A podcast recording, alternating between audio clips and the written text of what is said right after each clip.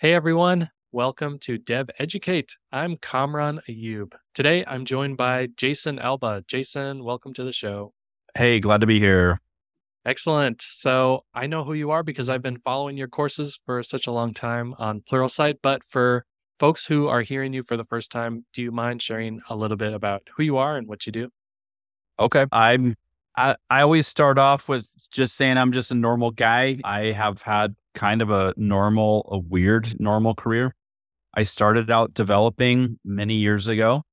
And I remember I was sitting in a room with developers talking about stuff, and I could not follow the conversation at all. And uh, I thought, well, I better go into management then. So I've been involved with with and around developers for a long time. I still have a team of developers that I, I work with very closely. Many years ago, I in 2006, I started a job search. I had gotten laid off. It was horrible. It was very bad job search. I did pretty much everything wrong. And out of that whole experience, I kind of tried to figure out what I was doing wrong and what I should have been doing. And that led me on to a whole new path of career management. I wrote a book, I started speaking, and I started, I created these DVDs back in the olden days.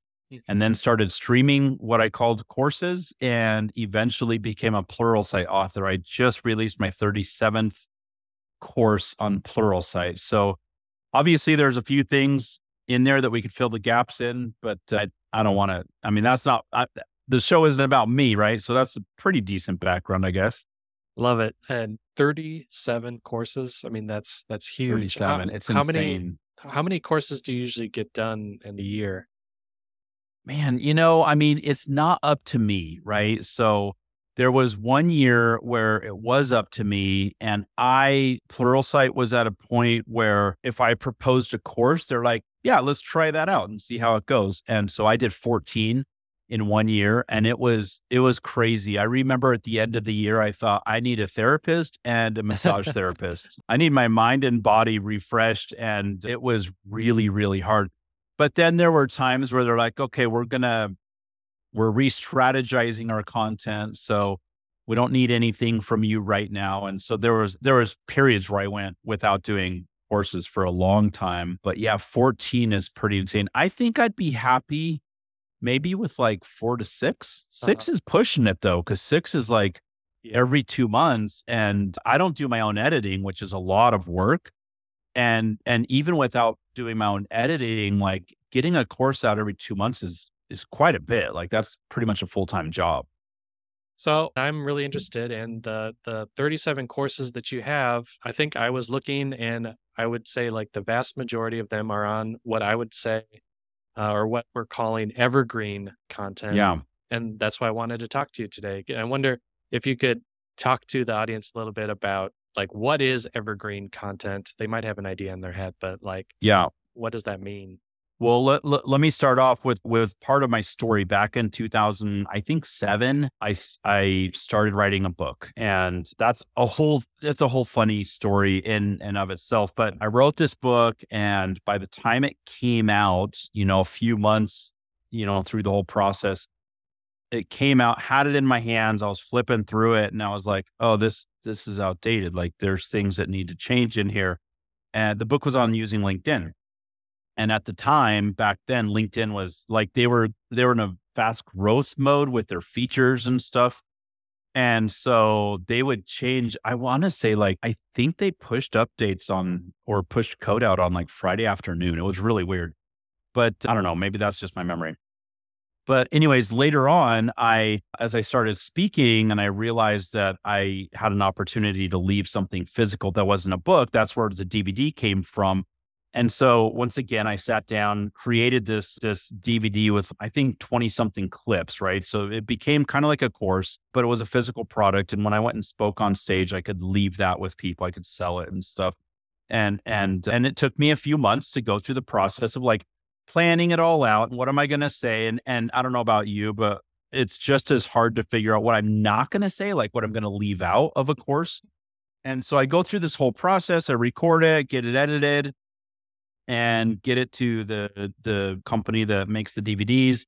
I get that back in the mail, pop it in, watch it, and I'm like, oh my gosh, like 20% of this is grossly outdated. And it, it, it, was it was very frustrating to create something that I knew that my very smart audience would come back and be like, this isn't relevant anymore. Like, what, what's the more relevant content that you have?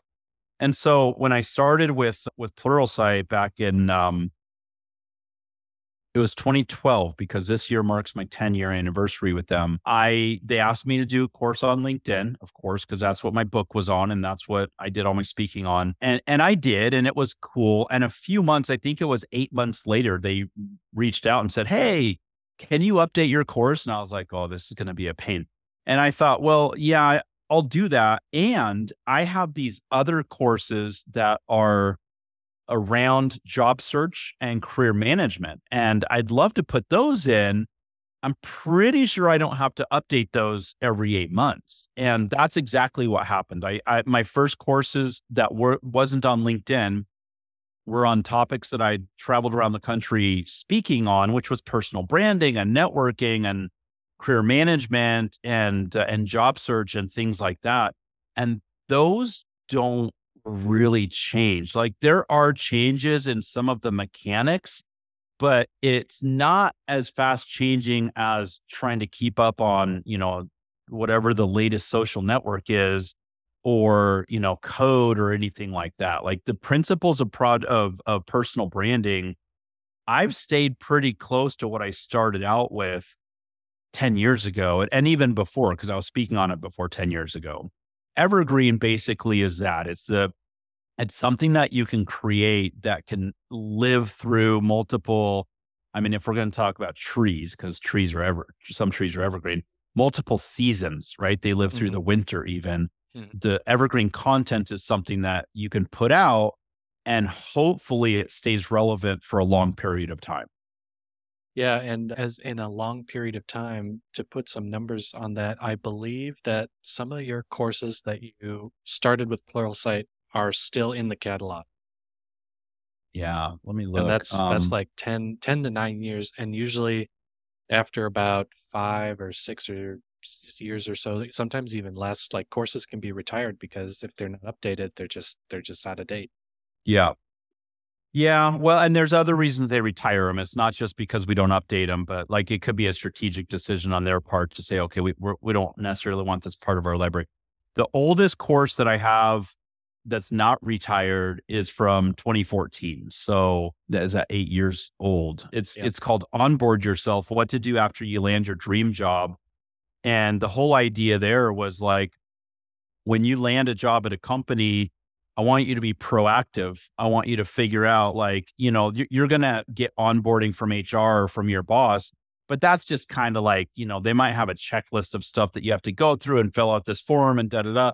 I want you to be like very strategic in how you onboard yourself and figure out what your role is and what your 90 day plan is and how to network internally within the company and how to figure out the culture of the the organization that that's a lot of that stuff is not part of the organization's onboarding program mm. and and so anyways here we are 8 years later you know and and with the announcements this year in 2022 that I think I read recently there's been 120,000 layoffs in the tech industry yes. this year right yep. Yep. and and that's that's a lot of people who are going to be going to new organizations. And so, anyways, the the content's still relevant. The next oldest one in there is January 2015. It's Management 101. Like, come on, you you could have honestly, you could have done a management course in the 60s or 70s or 80s or 90s. And really the principles of good solid management, you know, there there are mechanics that have changed, but the principles of the topic haven't necessarily changed. Yeah, I mean, people are still quoting Peter Drucker on management, yeah. and I, I mm-hmm. actually have a book of his essential management. They're yeah, they're written so long, but they're still applicable today. Yeah, it's the kind of the difference between talking about strategy and talking about tactics. Like your tactics are going to change day to day, and they might be different depending on what's available in, in the world, but your strategy is going to be separate and uh, much more evergreen than your tactics. Yeah, yeah. So evergreen content sticks around for a long time. So that means does that mean that it uh, requires much less maintenance? Is that is that the the main benefit of evergreen content? That's a good question. I mean, that's definitely a benefit, you know, like I I I absolutely need to go back into these 2014, 2015 courses and and update like the look and feel, right? Because the the way that Pluralsight courses present themselves now are they're they're they're flashier, they're sexier, they look better, you know, they're they're updated. And if you go back and watch my 2014 or 2015 course, it might be painful to watch. I don't know. I haven't, I haven't seen them for a while. They were cool when they came out, but so there's there's definitely updates needed, but maybe the updates are a lot more on like the visual presentation than they are on things that I'm saying. Although I will say that over the last three years, I've updated eight courses, if I remember correctly, somewhere around eight courses. And I would get into a course that was, say, five or six or seven years old. And and I would kind of I don't know the best way to say this. I was kind of disgusted in what I came out with like five or six years ago. and a big part of that is because over the last five or six years, I've grown, right? Like, mm-hmm. like my, my presentation skills have improved. My on-stage presentation, I've learned stuff from there that I bring over to my courses, feedback that I've gotten. Like, and, then like you said, you script, there. you script. I don't know if you script everything, but I didn't script stuff early on for the first few years. And when I started going back and redoing my courses, I would first watch my course and just like listen to it and hear how, you know, how everything was and I was looking at, I was looking at a lot of stuff. Like I was listening to like the words that I was saying, the flow, the messages, the story, a lot of different things, right? But I would listen to those and I'm like, oh my gosh, like I in the last five minutes, I didn't say anything. I just went around and around in circles and I used filler words and it was just kind of sloppy. And that's when I decided I am going to script my courses. And I mean, I cannot emphasize how much I think you said it made your courses better or something like that a few minutes ago. Like mm-hmm. it made my courses magnitudes better, like multiples better because I could spend time working on my script. I'll go through six drafts of my script. And I never ever did this in school, in high school, college, my MBA. I, I would do a paper and maybe go through it one more time to clean it up. But I, I hated going through my own stuff. But on Pluralsight, what I know is that if I put something out now, this could be alive in three or four or five years. I want to make sure that it is as clean and tight and concise and effective as it can be. And so I do go through my stuff quite a bit, right? So, anyways, l- like you're saying, like one of the benefits of of having this evergreen content is for sure that it takes less maintenance. But I don't think I could have 37 courses if my content wasn't evergreen because I would be, you know, like that early LinkedIn DVD, which became a course.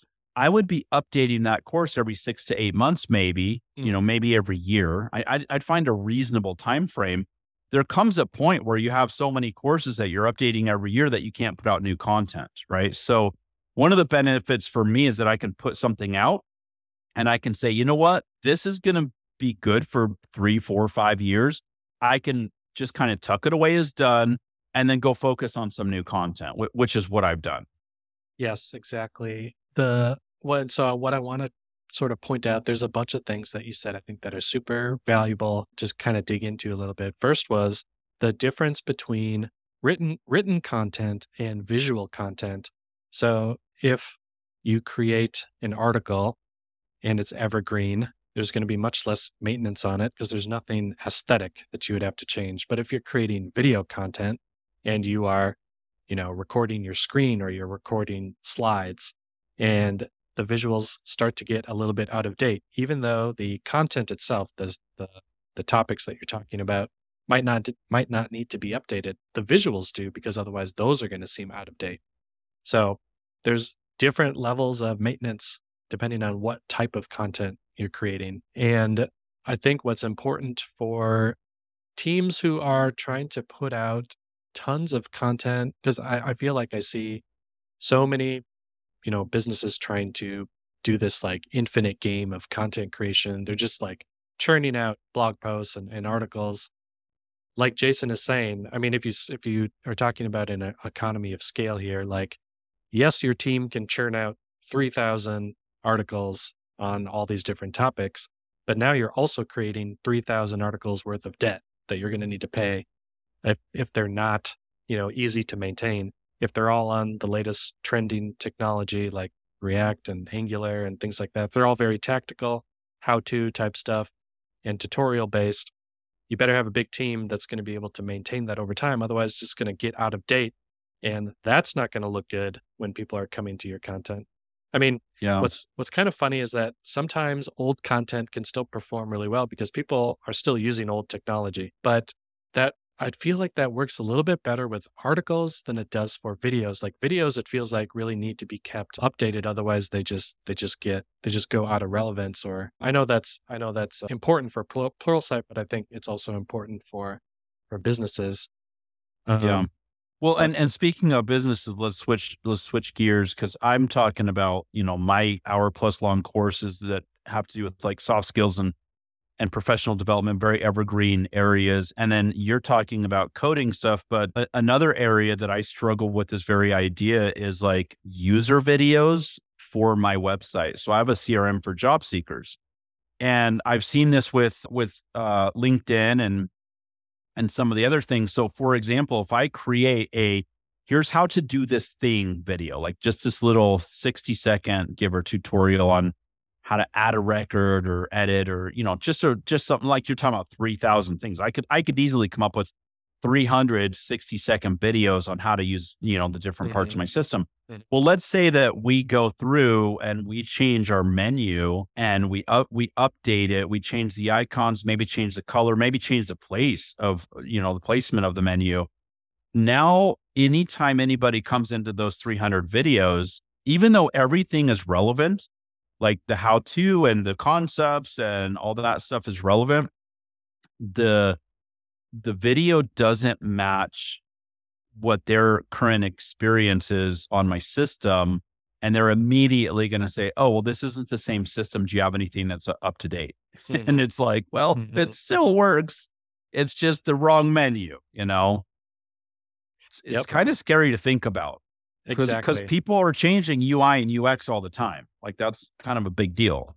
Yep, and that's what happens if your if your product has quote unquote outdated videos and your competitor is putting out videos each day that are quote unquote brand new, well, and the, you're you're doing the same thing, you're competing with them, like people are going to they're going to migrate to the content that's that seems more fresh and Google and search engines and YouTube are all going to prioritize like content that has been refreshed more recently so you get featured more in in those the algorithms will you know feature you more man it's like a it's it is like an infinite game Yeah, and so as I've thought about this like with my with my courses and with my system, you know, all of that stuff, what I've realized is for things that are not inherently evergreen, right? So something that has like a, user interface or processes that are continually being optimized.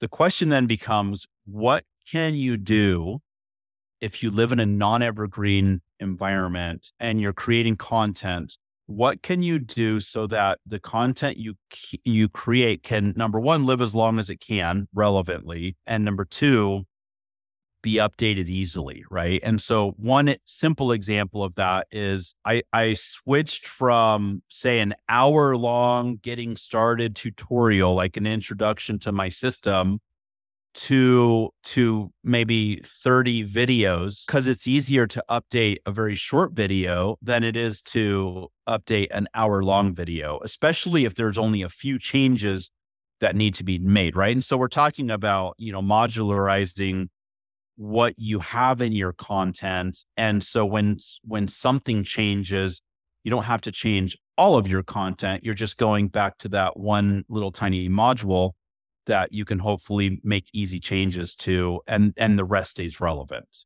Yep. And I just recently wrote about this too. I called them avoiding, or I, I called it avoiding micro debt inside of your content. So, one example that I just recently came up against was like if I want to show a URL that someone needs to go to, well, if I encode that into the audio recording, and the video, it means that I need to Yes. re-record myself saying the URL out loud, Yeah. even though it's visually right there. And that's So- horrible because Yep. like I don't know if you do this, but I, I try and record at the same time of the day Mhm. so that I have my nine o'clock voice instead of my 9 p.m. voice, right? Or my 5 a.m. voice. Like, Yeah. Cause some like, and I've done that too with, with my audio. I think about, okay, if this needs to be updated one day, do I have to, is it going to be hard to, to just re-record that snippet of audio? Or am I going to have to do the whole video over? But yeah, I mean, there, there's a lot to think about when it's, when we're talking about maintaining content. Yep, exactly. And and for articles, it's the same type of deal, right? Because if you're embedding version numbers inside of the code snippets, or even even the same thing, taking a link, if the link is to something that you know could change in the future, because if it's not a permalink, then it could definitely change.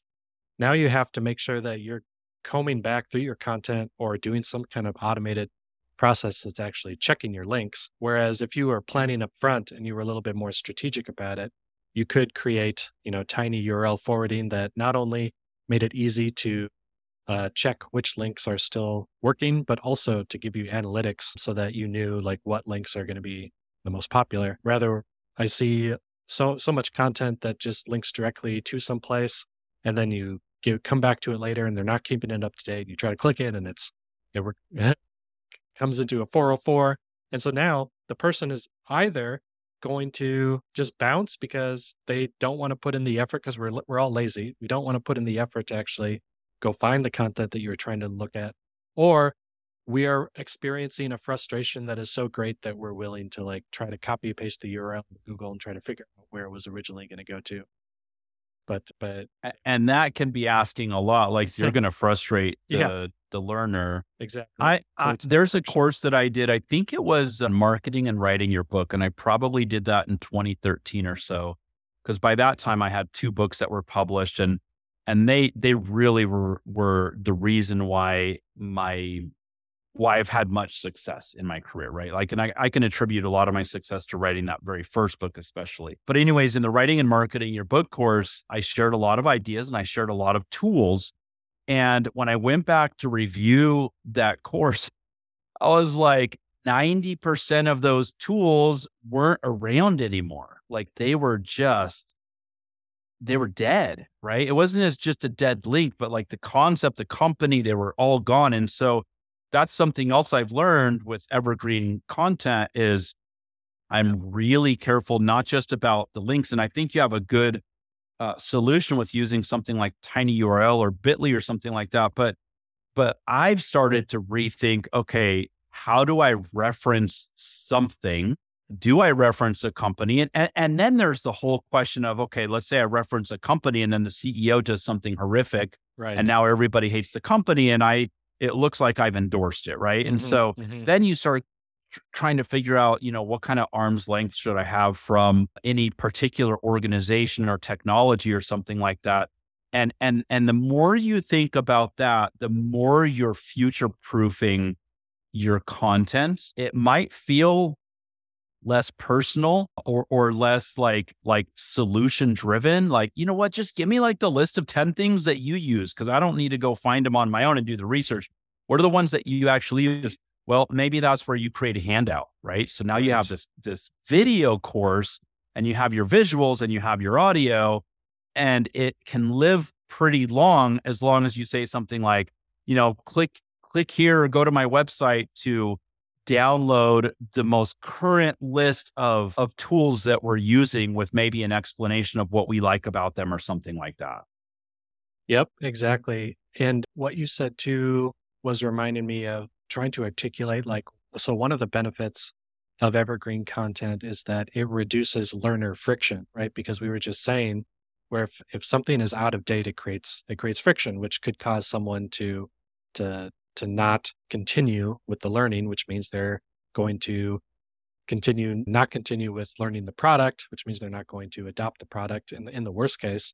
So it creates that friction. But with evergreen content, you're reducing a lot of the learning friction because people aren't running into that. And then the other thing that you mentioned too with with creating evergreen content, because you are moving up a level, like you're saying, okay, I could focus on this specific solution, but what if we move up a level and we talk about, you know, a more strategic level above it? Now you're actually getting into like a thought leadership space. So if you're creating evergreen content, it's probably going to be thinking about things at a bit of a higher level. And now you're going to be able to start creating more thought leadership style content. It's going to live a lot longer than just solution based content. It's like thinking about what are like what's the different channels and mediums that are going to work well for different kinds of content like non evergreen content. If you have a community, that's probably okay, right? Because people are looking for a solution in the moment. And so you can post something and it's ephemeral. It's probably not going to last too long. It's going to be relevant to them right away. Or it's creating that idea of the separate pieces of content that are companions to your your main content like your video course and then the handout or you create a a white paper or an ebook that's more evergreen but then you have an article that goes along with it that's a bit easier to update. You don't have to go through the whole printing process again or the design process again. Things like that. Just thinking about how what's the type of thing what's the type of thing you want to teach? And then what might be a medium that makes it a little bit easier to maintain over time if it's going to churn a lot. Yep.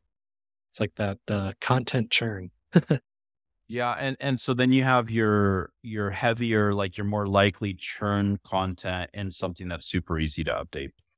A one page thing. So let, let me go back to something you said just a few minutes ago. That you know, you said the worst thing is that and I don't remember if it was that that the that the learner is frustrated or or they don't get the right information or the most updated information or whatever.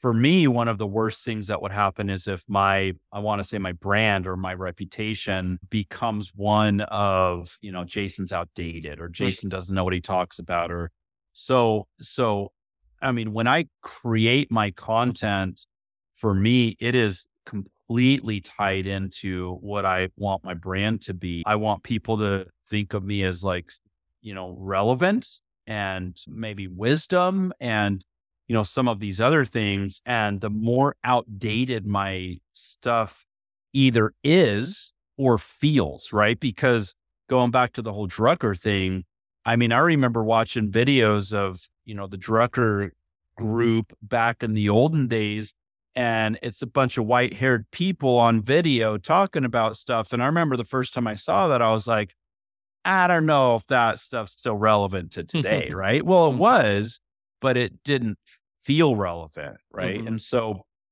so, anyways, my whole point is for me, a lot of what we're talking about is as much important for your personal or your organizational brand as it is for, you know, for the learner or whatever. That's that's a very good point. I I didn't even think about that. That it's, I mean, I do talk I do talk about the learning experience, sort of like the like user experience, where it's a every single touch point that a user is using your product is we consider that a user experience, and every single touch point where you're educating someone on your product is a learning experience. And if they're getting a negative impression from that, if they think that you're outdated, if it's not relevant, if it's frustrating, if it's missing information, all that is creating an impression of your brand's learning experience. Yeah.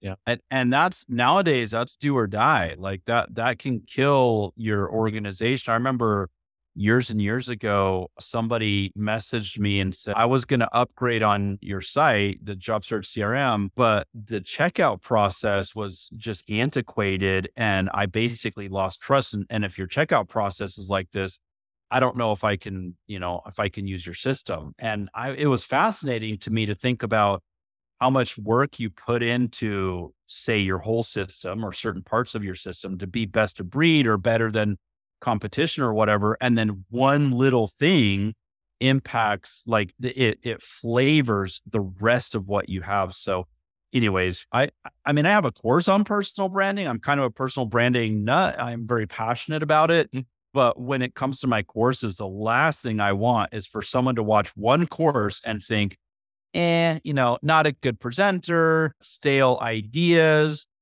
not relevant to my industry or where I'm at in my career. Like I want them to think, wow, Jason is the expert, subject matter expert and thought leader. Those are the two things that I go after with my branding strategy. And and that means that I need to have better, tighter, cleaner courses. Yeah, exactly. So I think what could be interesting to talk about is do you have a, a system where you're kind of keeping track of your your course catalog and like understanding, you know, when something needs to be updated? Because it seems like that could be super helpful even for an organization that it's it's got this marketing plan, this content plan. I've seen these. Oh, we're going to put out 25 articles, you know, this quarter, but there's no plan for what happens after that. yeah. I mean, you know, recognizing that everything that I have, because I've transitioned all the courses that I had on Jibber Jobber over to Pluralsight. Like I got to the point where I was like, I'm not maintaining two different course libraries. And clearly Pluralsight's the direction that I'm going to invest in. So really, I've taken direction from Pluralsight to understand what needs to be updated and when things need to be updated and things like that. And and uh, I'll go back and look in, on my author page because it shows me my courses and my ratings and all that stuff. And and I can and, and I see it by what's oldest. And I'll go through and look at things every once in a while and think, oh, that probably needs a makeover or whatever. But really, you know, I was focusing on on adding more content over the years. And then a few years ago, they came and said, Hey, great stuff. It's time to update. And I at the beginning, I thought updating was going to be a bit of a project. I didn't realize that I would essentially be rewriting and recreating and redesigning and reconceptualizing each course. And so the updates alone were two or three month projects, right? Uh, so to answer your question, I don't really have a good system. It's more of kind of what Pluralsight is is pushing me on. But if there's something that is performing very well, I will be very careful. You know, I'll go through it and say, you know what, it's time. Maybe I need to carve out a couple months to update this particular course. Yeah, no, that's a good that's a good point. Like paying attention to your high performing content because that's probably what you want to prioritize. You know, making sure that it's kept up to date, and uh, and specific to like developer education, which includes like product documentation. I mean, what you'll see lots of companies do is they'll define long term support versions. So the LTS versions you are committing to, you know, keeping the documentation accurate and up to date. Whereas the the versions that are going to fall out of support, you can you can safely know that okay, we don't need to keep this content out of date because that's not part of our LTS support schedule. So you can create these kinds of systems that allow you to categorize your content in terms of like, okay, we're we're gonna call this one evergreen and it's going to be like a long-term support content. We want to make sure that we have a regular kind of uh, standard operating procedure where we we do an audit where we go through this content again every so often, once a quarter or something like that, to make sure that it's still accurate. And then this other type of content, you know, is it's okay if it churns a little bit more. And actually, this content, we're gonna actually go back and put in put a notice that says this content is over two years old, like, and we have an updated version. Go here. So it's you know part of versioning the content, creating links between content, going back and and doing an audit and, and all that type of stuff. Yeah, and and working with product and mm-hmm. figuring out, you know, what what they what changes are coming down the line or what strategic direction any particular person like a department or executive or whatever wants to focus on what, what where sales is moving towards, right? So if sales has something that uh, they really want to emphasize or a new product line or something like that, then maybe it makes more sense to make sure that stuff's really fresh since that's going to be on the front line with the sales team you know? Mm-hmm. so i mean there there's a whole bunch of different you know like like my little example of like whether i decide something needs to be updated or whether Pluralsight needs to be updated.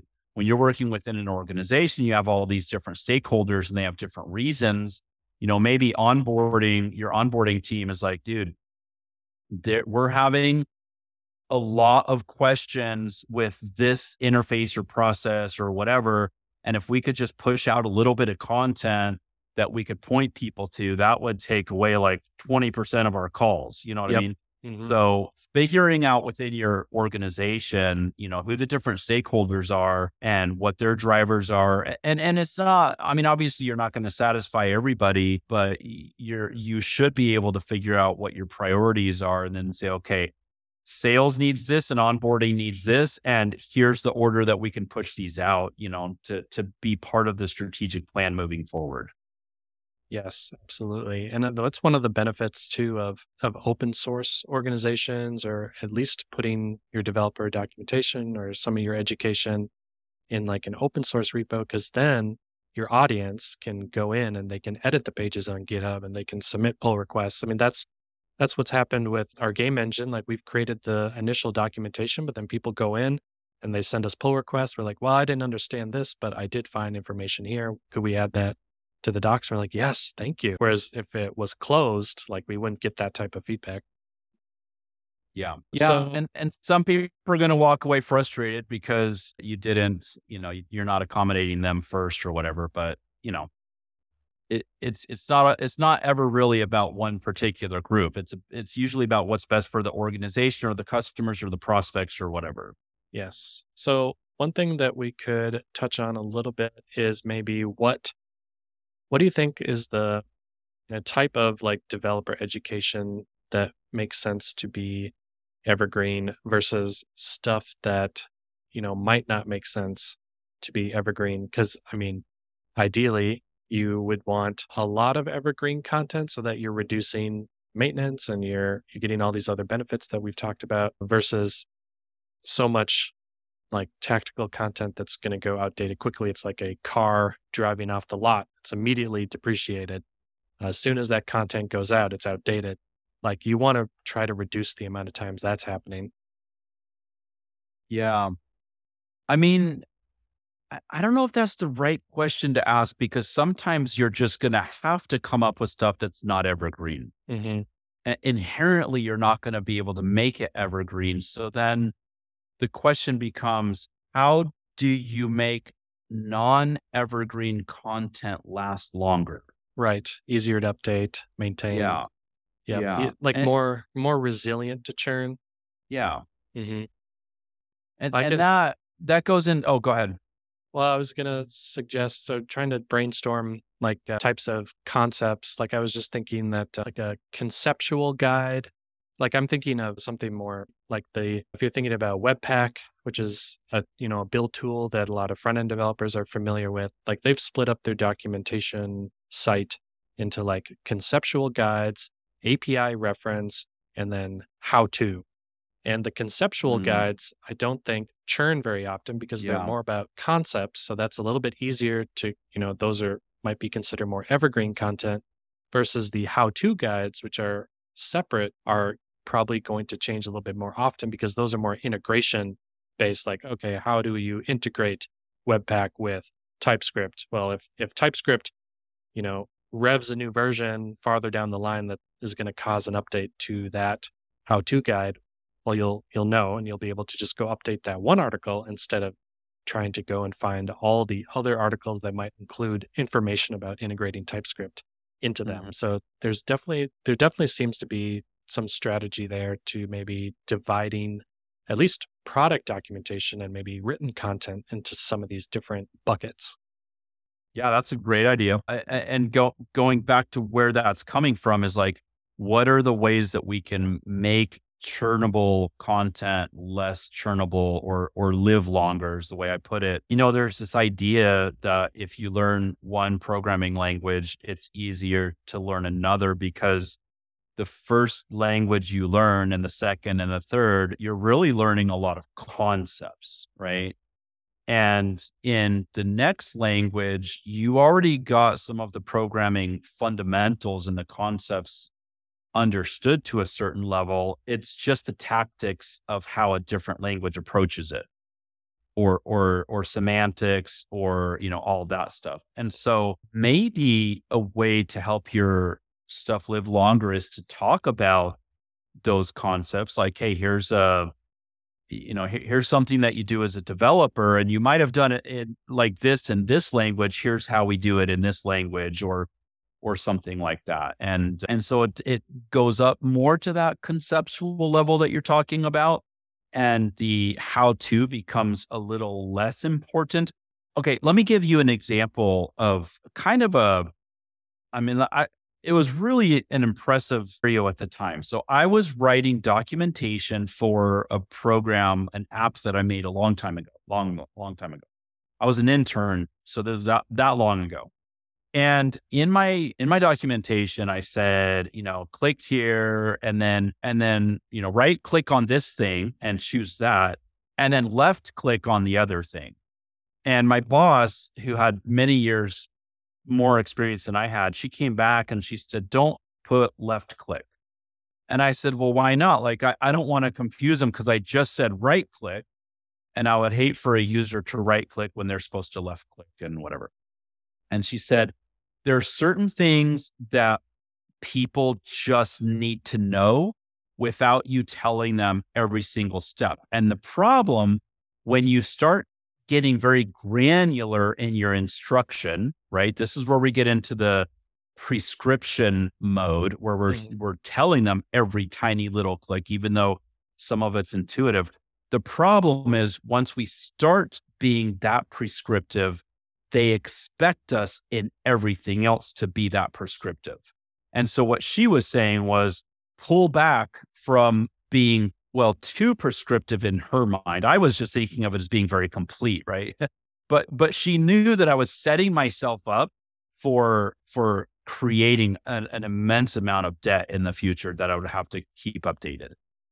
Yep. Yeah, that's a that's a really good a really good point. I love I love that. So think we're getting close to close to losing my time, my valuable time with you. I want to make sure that we we uh, make the best use of it. So I was wondering if we could how like I was wondering if we could answer for people. Let's say they're listening and they they they understand like okay, ever evergreen content is definitely all we want to do. We want to do that, but we have a either a small team and we're just kind of starting out.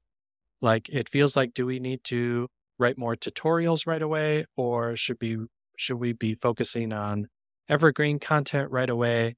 Like, how could we start to think about incorporating evergreen content and maybe like where it fits in like the in a, like a new developer relations program or or just starting out? You know, so, something we're it, over the last few minutes of this conversation, something I'm thinking about is that it, it kind of sounds like you and I are really pushing for evergreen, right? And really what we need to make sure that we're focusing on is what does the user need? What does mm-hmm. our customer or our learner need? And sometimes it's just not going to be evergreen. And mm-hmm. we got to be we got to get to the point where it's okay where we're okay with that because otherwise we're like, well, this isn't evergreen, so let's not do it. Or this isn't evergreen, so it's going to be too expensive to maintain down the road or something like that. Like sometimes we're just going to have to create something um, that is going to need a lot of updates regularly. And so that's where you start to say, okay, maybe that's something where we do using a document or a content management system where we can have multiple people or we can have an intern or someone who's not a specialist, you know, because getting on video is really hard. Mm-hmm. Well, I should say looking good on video is really hard. audio can be really hard. Like some people have a really hard time sounding good on audio. And that could be, I mean, honestly, it could be as petty as your voice doesn't sound professional, right? Or, I mean, there's a whole bunch of different reasons why audio could sound hard. But like you could, you know, putting together a half a paragraph and an updated screenshot that's something I could give to a fairly recent hire with very minimal training. And they don't need like a special microphone or, or anything like that. Right. So I would probably sit down and just strategize like, okay, what are the things that that should be in video or audio or you know something that's managed through like for example a blog blog software or something like that and then and then just start there and maybe even figure out you know what is it going to actually take to update this? Is it going to you know, because I know some organizations bring in actors, they bring in professional actors, right? Or models or whatever. Are we going to need to do that every time we have to update stuff? You know, when when our UI changed, we got to bring in a whole bunch of new actors again? Or is it something that we can, you know, give to someone in marketing that's kind of an entry level person?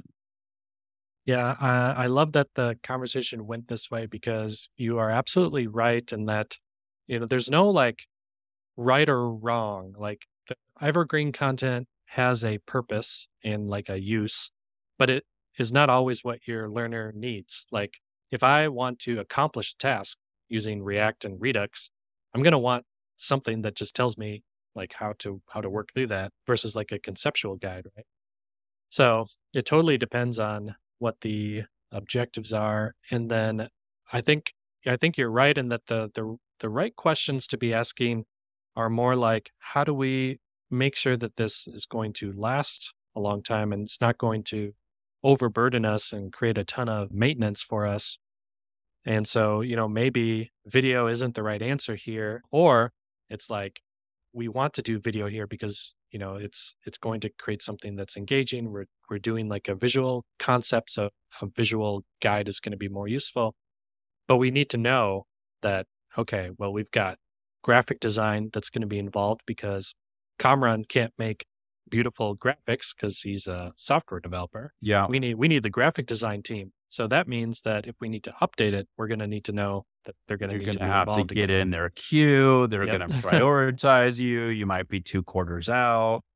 Exactly. And it- really makes me like think of like how the web is so useful for creating content that can be easily updated. Cause if you are teaching something even visual, I'm thinking of something like like an SVG, which is HTML. I mean, it's it's not HTML, but it it is a markup language, and you can target parts of the SVG with CSS and with animation and all that kind of stuff versus like a static graphic that you need to get someone involved into updating.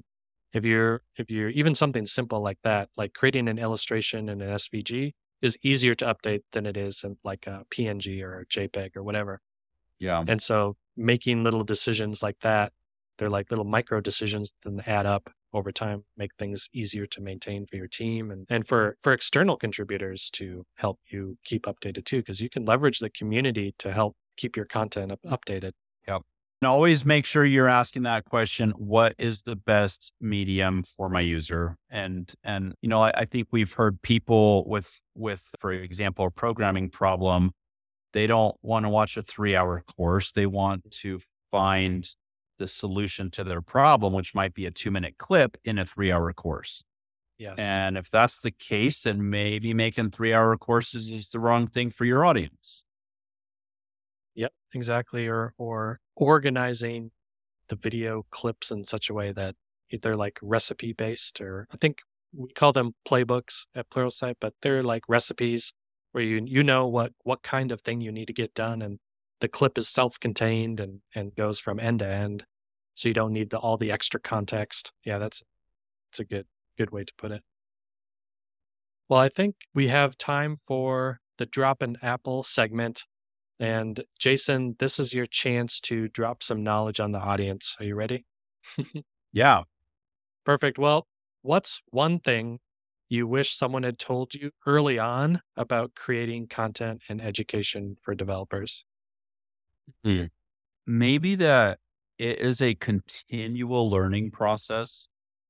Like I had to learn, mm-hmm. I- I wanted to do everything on my own because I, if I'm going to outsource any part of it, I want to make sure that I know how to talk about it, you know, to train whoever I outsource it to. And I, and I've since outsourced editing, for example, but I had to learn that I thought I was amazing at, at delivering stuff right? Because I was an on-stage speaker and I did webinars and radio and all the stuff. How hard could could courses online be? And I learned that there was a lot to learn, right? So I learned about scripting, and I I had to learn that my visuals, you know, early on were pretty weak.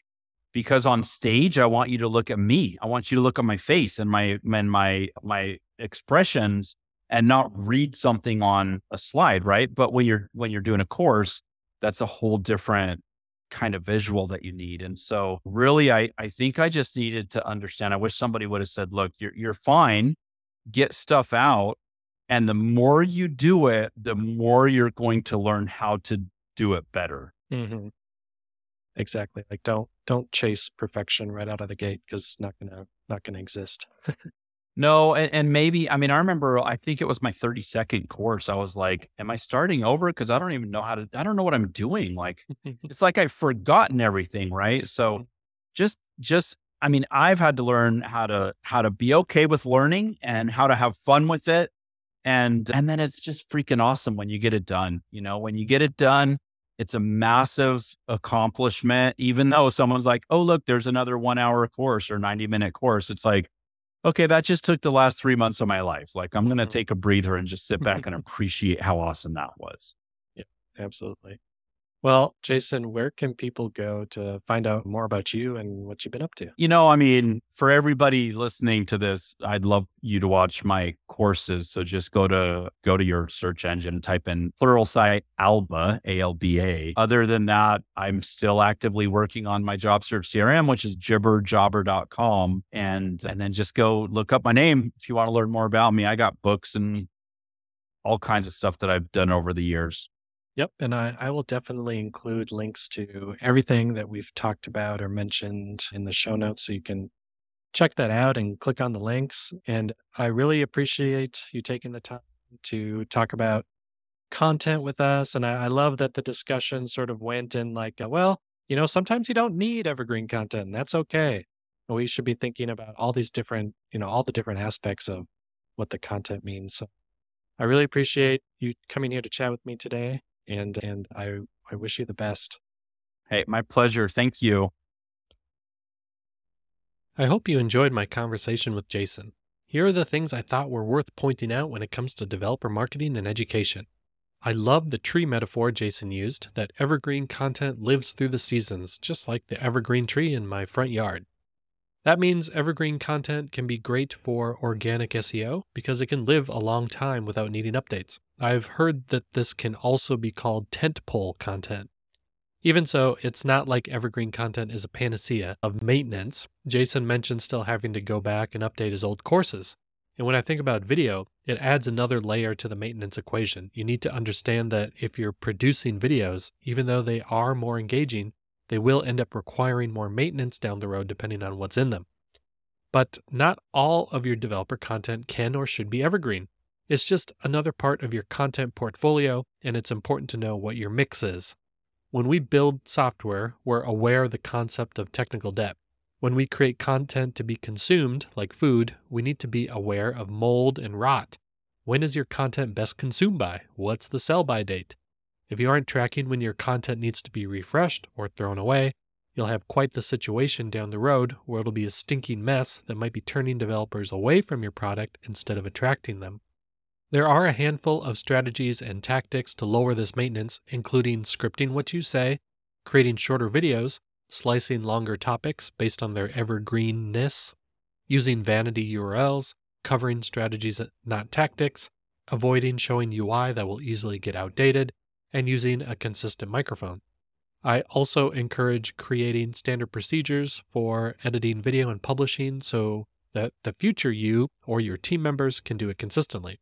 Maybe even in the future, we'll be using AI voice training, which makes overdubbing a bit easier. We'll have to have a future episode on that.